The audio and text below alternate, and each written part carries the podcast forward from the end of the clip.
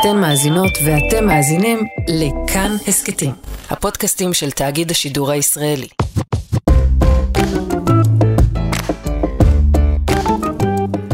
מה נותר? זולת העיניים. המבט שנשאר תלוי במרחקים כאובים, הזכר הכבה של הצו הינקותי, בכה בן אדם, בכה את עלומיך, בכה אותם מרגע לידתך, את אימת גופך הקלה, את ידיעת עוצמתך המתפוררת, ועכשיו הם מביאים לך רופא, רופא הם מביאים לך. אם יש בך עדיין כוח לצחוק, אמור להם, אמור במלוא האחריות, במלוא היעילות, מיתרי קולך העייפים. לא רופא, רבותיי, לא רופא, אלא תליין. זה היה קטע קצר מתוך שירו של דוד אבידן, איזה סקס אפיל יש למשוררים זקנים. וכפי שניתן לשמוע, המשורר הצעיר, שהיה דוד אבידן בכותבו את השיר, לא מוצא הרבה טעם לחיות במצב הצבירה המכונה זקנה. אנחנו עם הפודקאסט הקצר אבא תרחם. האבא הוא אבא שלי, ירון לונדון, שאחראי לכל החלק בחיים שלי שנקרא מה יהיה, אבל מה יהיה? ואני... יהיה בסדר, מוטי, יהיה בסדר.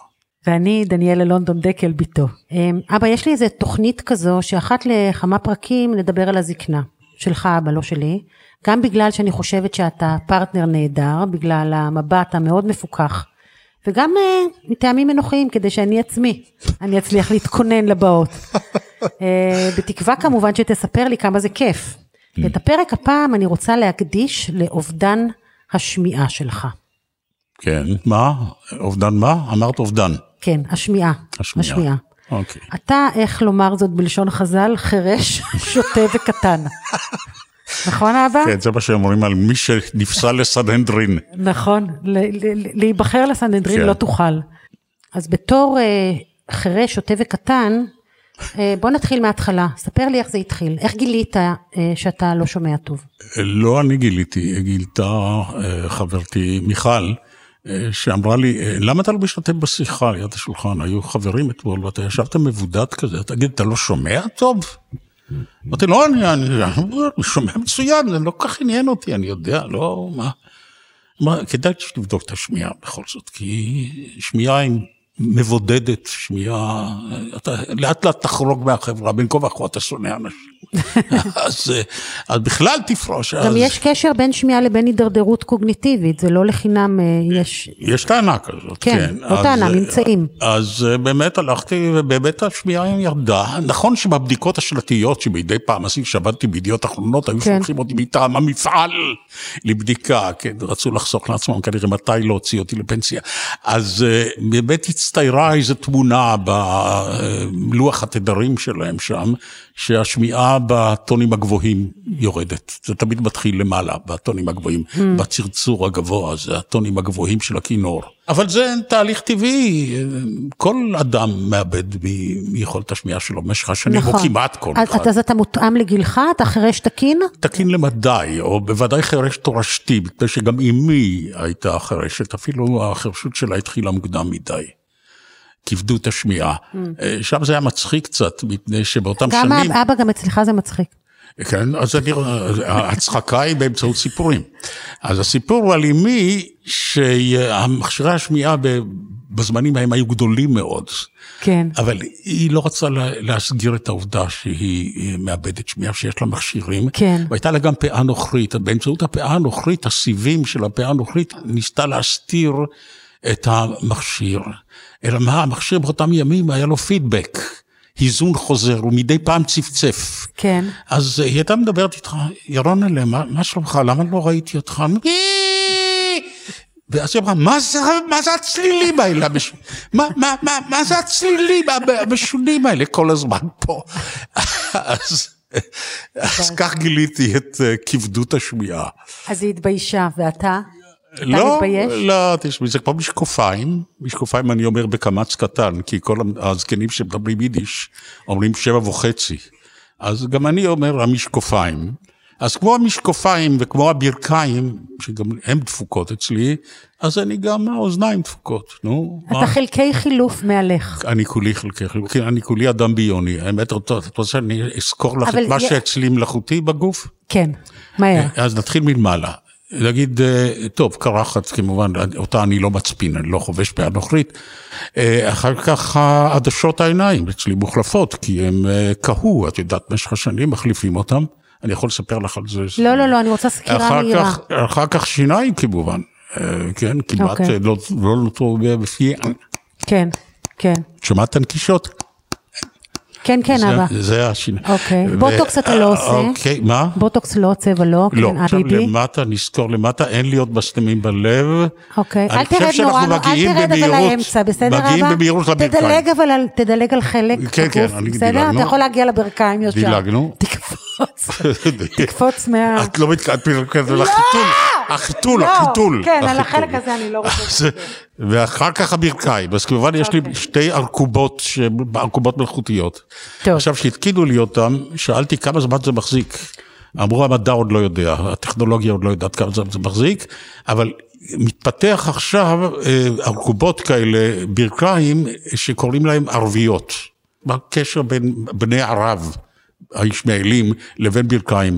אמרו לי, בגלל ההשתחוויה הזאת חמש פעמים ביום, אז אה, בגלל מפתחים, התפילות של מפתחים ברכיים מלאכותיות שמתאימות לקריאה של לא הערבית. נכון. כן, באמת. טוב, אנחנו נקדיש לזה פרק לדעתי, לברכיים. אני רוצה שתתאר לי כן. את השגרה שלך עם חרשות, עם החרשות, את היחסים שלך עם ה- עם אובדן אה, השמיעה. טוב, אז יש לי מכשירים מאוד משוכללים, כמעט המילה האחרונה. על כל פנים, לפני חמש שנים הם היו המילה האחרונה, יש התפתחויות מזהירות? מדהימות בעניין הזה. המכשיר שלי נטען אה, באמצעות קופסה קטנה שאני מנסה לא לאבד אותה, כי גם הזיכרון וחוש ההתמצאות הולך לאיבוד. אז לעתים אני מחפש את האוזניים שלי בכל החדרים, ואני שואל את מיכל, אולי ראית את, אה, את הקופסה? אתה קודם צריך למצוא את המשקפיים כדי לחפש את האוזניים. בדיוק, שגם אותם אני שוכח, כמובן. אוקיי. עכשיו המכשיר שלו הוא נהדר, הוא, הוא, אפשר לכוון אותו באמצעות הטלפון הסלולרי. לכל מיני סוגים מה של זה, סביבות. אפליקציית חירשות? אפליקציית- אפליקציית, אפליקציית לכבדי שמיעה בבקשה. אוקיי, כבדי כבדי, שמיעה. אוקיי. אני יכול לבחור את ה, אם האטמוספירה הקולית היא מוזיקה, או רעשים של מסעדה, או שיחה פנים אל פנים. עכשיו עם מה אתה? אז רוב הזמן, עכשיו אני מתעסק עם האפליקציה, עכשיו עם השיחה פנים אל פנים. אה, אני- רוב הזמן שאני משוחח איתך, אני גם מכוון את המכשיר שלי. הבנתי, זאת אומרת, יש לך מכשיר, יש לך באפליקציה, באפליקציה של- אה, אה, סוגים שונים, של אה, סביבות. של סביבות שאתה מתאים את האפליקציה אליהן. כן. אוקיי, ואני מתעסק בזה הרבה מאוד זמן, זאת אומרת, אני, הראש לא פנוי לשמוע קונצרט, למשל, כי אני מתעסק בשמיעת הקונצרט, או באפשרויות לשמוע קונצרט, למה יש תתי סעיפים. אתה עובר לכינור, פסנתר, לא מחיאות לכינור. פסנתר, אבל לא תמיד האווירה הקולית, האטמוספירה הקולית הולמת את מה שהאפליקציה הזו גוזרת עליי. אני כל, כל הזמן היא לא מתאימה. אז תראי, ויתרתי, בהתחלה אמרו לי, תשמע, אז יהיה בטהובן בלי כינורות. לא תשמע כינורות. זה הניחומות, אתה יודע, זה ככה גם עם העיניים. לא מוכרחים לראות הכל, אתה לא מוכרח כל הזמן לפזול לצדדים, אתה לא רואה, אתה לא רואה, נו, מה, מה יש כבר לראות? ראית כבר. כן. עכשיו עם האוזניים אותו דבר, מה יש לשמוע? מה כל כך יש לשמוע שאתה צריך לשמוע כל הזמן? כן. אז לא תשמע טלוויזיה את הכל, את הפטפוטים בטלוויזיה? לא תשמע פטפוטים בטלוויזיה, מה קרה לך? מה קרה? מה הטרגדיה? אבל את הצחוק של הנכדים שלך, אבא, צחוק הנכדים שלי? זה אתה כן רוצה לשמוע. אה, כן, נכון, נכון, צחוק. יש גם אבל יצירתיות בבחירה מה לשמוע, זה תלוי גם במצבי הרוח, נגיד אתה יכול להתאים שדווקא אתה מתחכם עכשיו לאפליקציה, לא. ואתה לא רוצה, האפליקציה שלי, אני יכול להשתמש בה בתור אוזניות אה, אלחוטיות. זה מעלה גדולה, אגב. זה אני יכול באמת לשמוע מוזיקה שאני מניח שהיא קרובה לאיכות המקורית כבר. זה באמת נחמה גדולה. אבא ולא מפריע לך שאתה לטורח על הסביבה? אני לטורח על הסביבה ממ- ממילא, גם כאשר אה, שמיעתי הייתה חדה. אבל אה, ביחסי הזוגיות כמובן יש לזה השפעה. אה, זה התחיל בכך שאני שואל כל הזמן מה.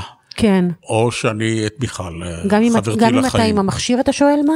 עם המכשיר פחות, כמובן, המכשיר משפר את המצב, אבל לא תמיד אני נושא אותו, אוקיי. די מטריד לפעמים. ואחר כך יש טרוניות, כמובן, של בת זוגי. אתה לא שמעת מה שאני אמרתי לך? לא, לא שמעתי, מה שאמרת, לא, לא, לא, לא שמעתי. אה, אבל היא לא מצליחה להתגבר על זה תמיד, היא לא זוכרת. אני אומר מיכל, אני לא שומע. לא שומע, את שומעת מה שאני אומר? אני לא שומע. נכון, בעצם, יש- בעצם הלקות הזאת יש בה משהו שיכול להתפרש כאישיותי.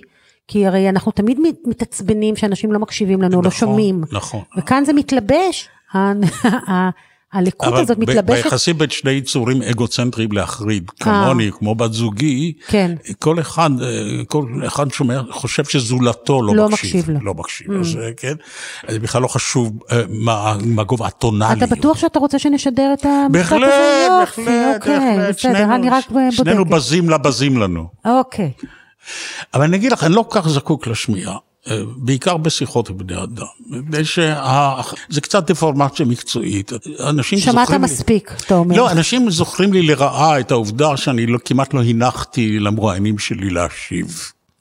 והייתה בזה כוונת מכוון. אני תמיד טענתי שמחזה טוב... מעניין לא, למה זוכרים לך את זה לרעה. יש כאלה שזוכרים לי לרעה, אני לא יודע. למה. אני, אני, אני, ואני מסביר להם, אני אומר, תראו, מחזה של אדם אחד, מונולוג, נכון? כן. מונולוג יכול להחזיק מעמד חצי שעה, כן. אם הוא עשוי טוב, נכון? כן. אבל למה אתה צריך את ההד? למה אתה צריך את, ה- את, את בן שיחך? אתה לא זקוק לו באמת. אז מהבחינה אה, הזאת, מהבחינה הזאת עיבוד השמיעה הוא דווקא טוב, כי הוא, הוא לא טוב יותר ולא... קל לך להתעלם מהזולת. נכון. עכשיו למשל, אה, בשלב די מתקדם של אה, אה, התחרשותי, הזמינו אותי לנחות דיונים באולמות. עכשיו, הרמקול תמיד מכוון לקהל, הוא לא מכוון אל הדוברים. אז אני משוחח עם חמישה דוברים, עכשיו אני לא מבין אף מילה ממה שהם משיבים לי. אבל באופן מוזר, הקהל נענה לי בשקיקה. הוא לא מתלונן, כי אני יודע מה הם אומרים. אני לא צריך לשמוע מה הם. אומרים. אני חושבת שפשוט מה שקרה לאובדנה, היא הגבירה אצלך את היהירות. זה מה שקרה. זאת אומרת, היא קיבעה והגבירה את היהירות. אפשר להגדיר את זה כיהירות, ואפשר להגדיר את זה. כאישוש הביטחון העצמי המעורער שלי מלידה. הבנתי. כלומר, זה בעצם, האובדן אבא, השמיעה... אבל רגע, עכשיו ברצינות, אין כן. בזה גם צד משפיל? אין אה, בזה גם צד מעליב? אתה לא, אני- אין לך... לא, אני... לא. היה, הייתה לך שמיעה ואיננה עוד, אתה יודע, זה לא כמו אנשים שנולדו לתוך... אה, אתה חי לתוך אובדנים, כמו שהשיר שקראנו בפתיחה של אה, דוד אבידן. אתה מתרגל לאט לאט לעובדה שכף הרגל דואבת ואתה לא יכול כבר לדהור חמישה קילומטר נגיד בריצה, אתה לא יכול להתכופף ואתה לא יכול אה, לכרסם אגוז, למשל מפני שהפרוטזה שלך תתפורר. וגם מזהירים אותך, אל תגזים, תשמע, זו פרוטזה, זה מצוין, איכות מצוין, אל תנגוס בקליפות אגוז. אז אה, כן, אתה מתרגל לאובדנים האלה, ועד שטיפח רוחך. אני חושבת שזה יותר מזה, אני חושבת שיש בדבר הזה, של החוסר מוכנות לעלבון, אה, סוג של אה, אומץ לב. סליחה שאני אומרת את זה. אני חושבת שיש בזה החלטה שלך, שאם יש ניצחון בהתפוררות, הרי הוא בפיכחון ובקבלתו. אוי, מותק שלי. זה לא נכון? זה היה כל כך יפה. אני לא יודע אם זה נכון או לא יפה, לא נכון, את יכולה לחזור על זה עוד פעם? אני לא זוכרת מה אמרתי. אני, לא. שמעתי מה אמרת. אני אכתוב לך את זה. אז אני חושבת שכאן נסיים, כי אתה מרוצה מהסיום, לא? פה. הנה עוד, עוד סימן לענווה שלי. אני לא יודע אם השיחה הייתה באיכות טובה, או שזה היה סתם נדנוד של זקן טרחן, באמת אני לא יודע. אבל המוני, המוני השומעים, עשרות אלפי השומעים, הם שישיבו לשאלה הזו. אם תשמע אותה. עד כאן הפרק הזה של אבא תרחם, תודה שהייתם איתנו, תודה לעורכת שלנו מאיה קוסובר, פרקים נוספים תוכלו לשמוע ביישומון כאן ובכל יישומוני הסכתים, ואנחנו נסיים עם כמה שורות טובות ויפות על שקט. יונה וולך, שקט. אם מותר לי להעיר, היא התכוונה לשקט פנימי. מפני שהיא הייתה, היא דברנית אינסופית הייתה, אי אפשר היה לסתום לה את הפה. היא ייחלה לשקט. נכון, אבל כפי שאתה מכיר את הפתגם הידוע, אה, השיר הוא לא של המשורר, אלא הוא של השומעים יפה. אותו. שלח לי שקט טוב, מוגן, שלח לי שקט מעונן, שלח לי שקט ממוכן, לשמוע שקט לא מכאן. תשלח לי שקט בקופסה מארץ רחוקה.